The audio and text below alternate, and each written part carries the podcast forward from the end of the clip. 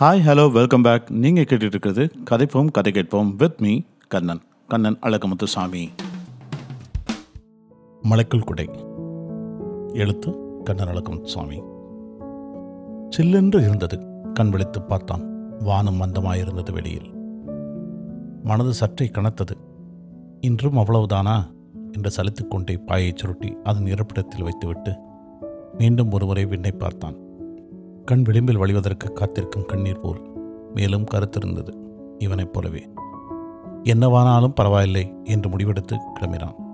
கிளம்பும் வேளையில் அப்பா இந்த அது வாங்கிட்டு வாங்க என்னும் ஏக்க குரல்.